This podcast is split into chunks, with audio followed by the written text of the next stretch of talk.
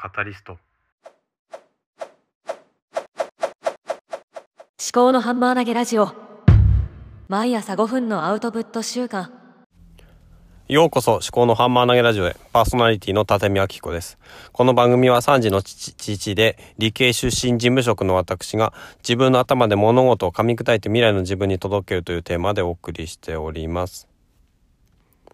今日は2月28日火曜日ですね。428話収集心学習欲というテーマでお話をします。今日は火曜日ということでインプットの日というふうに設定をしておりました。で収集心学習欲。これはクリフトンストレングス。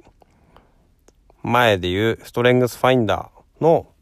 資質ですね。で私の資質上位 5, 5つの中に収集心と学習欲が入っておりました。これはまあどちらもまあ、なんていうんですかね、インプットに関することだったと思います。まあ、収集心っていうのはいろいろなことをこう集めていきたいということですよね。で、自分の中にコレクションしていくとかそういうことなのかなと思います。学習欲っていうのは学習することそれ自体に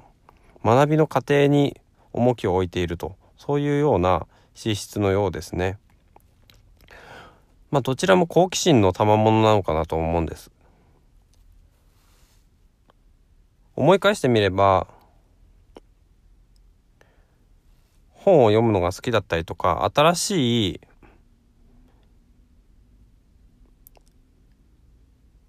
ものに対する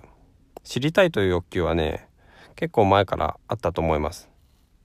自分が知らない世界に対しての興味関心っていうのは結構強い方だと思いますね。でそれによって何て言うんですかね例えば大学生の時はマクロビオティックっていうその、まあ、半分こう宗教みたいな雰囲気のもので結構人によってね好き嫌い分かれるようなものなんですけども、まあ、食事メインがね食事を通して、まあ、体質改善とかをしていってで人生そのものもなんだろうな好転させていこうっていうような、まあ、そういうものなんですけども。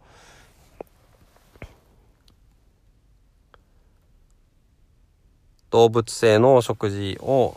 減らしてまあ基本的には動物性の食品を取らないで玄米を中心とした穀物と野菜あとはタンパク植物性のタンパク質とか海藻とかねそういったものを中心とした玄米菜食穀物菜食というものをベースとした食事方法とまあ、それに伴う考え方ですね、えー、中国の思想である陰と陽。そういう二極的なものが世の中にはあってっていうような。で陰と陽の性質を持った食事の食品とか調理方法とか。あとは人間の体質とかね。人間の性質とかも、まあ、陰と陽に、まあ、大きく分けながらこう対処法とかを考えていくっていう。まあ、なんていうんですかね。結構宗教的なところが、雰囲気があるので、今私自身はそのマクロビオティックについてはあまり、えー、踏み込んではいないですね。こう、なんていうんですかね。まあ、マクロビオティックに限らずね、その、あるこう考え方とか思想とかっていうのは、のめり込みすぎると、結構危険なところがあると思うんですよね。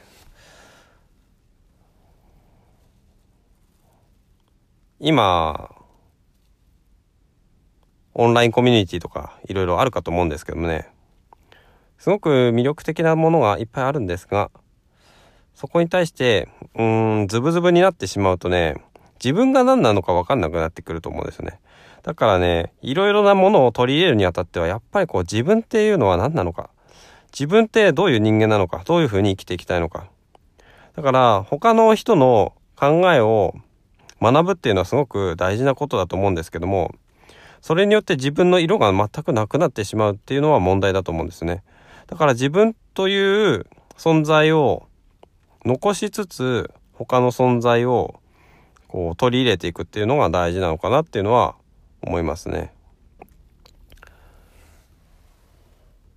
まあそんなことをちょっと考えてたわけです。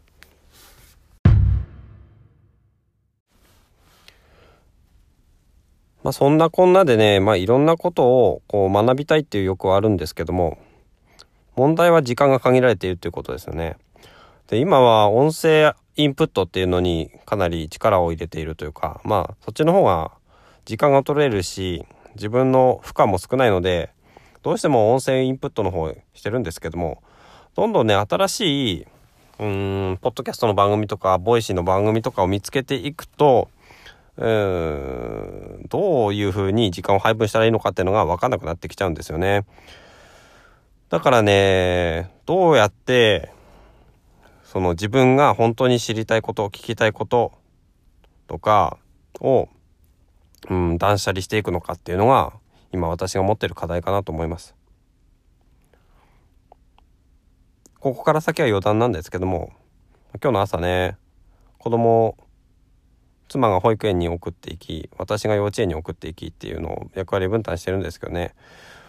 出かける寸前に私の両親がちょっと用事から帰ってくるっていうのが毎日のそのたまたまそういう時間になってるんですけどね。子供らが妻の車に乗ったところでうちの両親が帰ってきてまたこうタッチをしたいとかそういうような話になってああもう勘弁してくれよというような感じになったんですけどもねそれでねちょっとこう大きな声を出してしまったりとかして本当にいいダメな父親だなと思ってそんな風になんだろうなこうやって余裕がないのはなんだろうもしかするとこうやってポッドキャストでアウトプットをしたいとかなんかもっとこうインプットをしたいとかそういうなんだろうな自分のことにばっかり意識が持っていかれてしまってるから子供のことをこうもっと優しく見守るそういう心の余裕がなくなってしてしまってきてしまっているのかなっていうふうに感じた。そういうふうにちょっとね自分のことしか考えてないそんな自分だなと思ってちょっと反省した。そんな朝でした。最後までお聴きいただきましてありがとうございます。ではまた。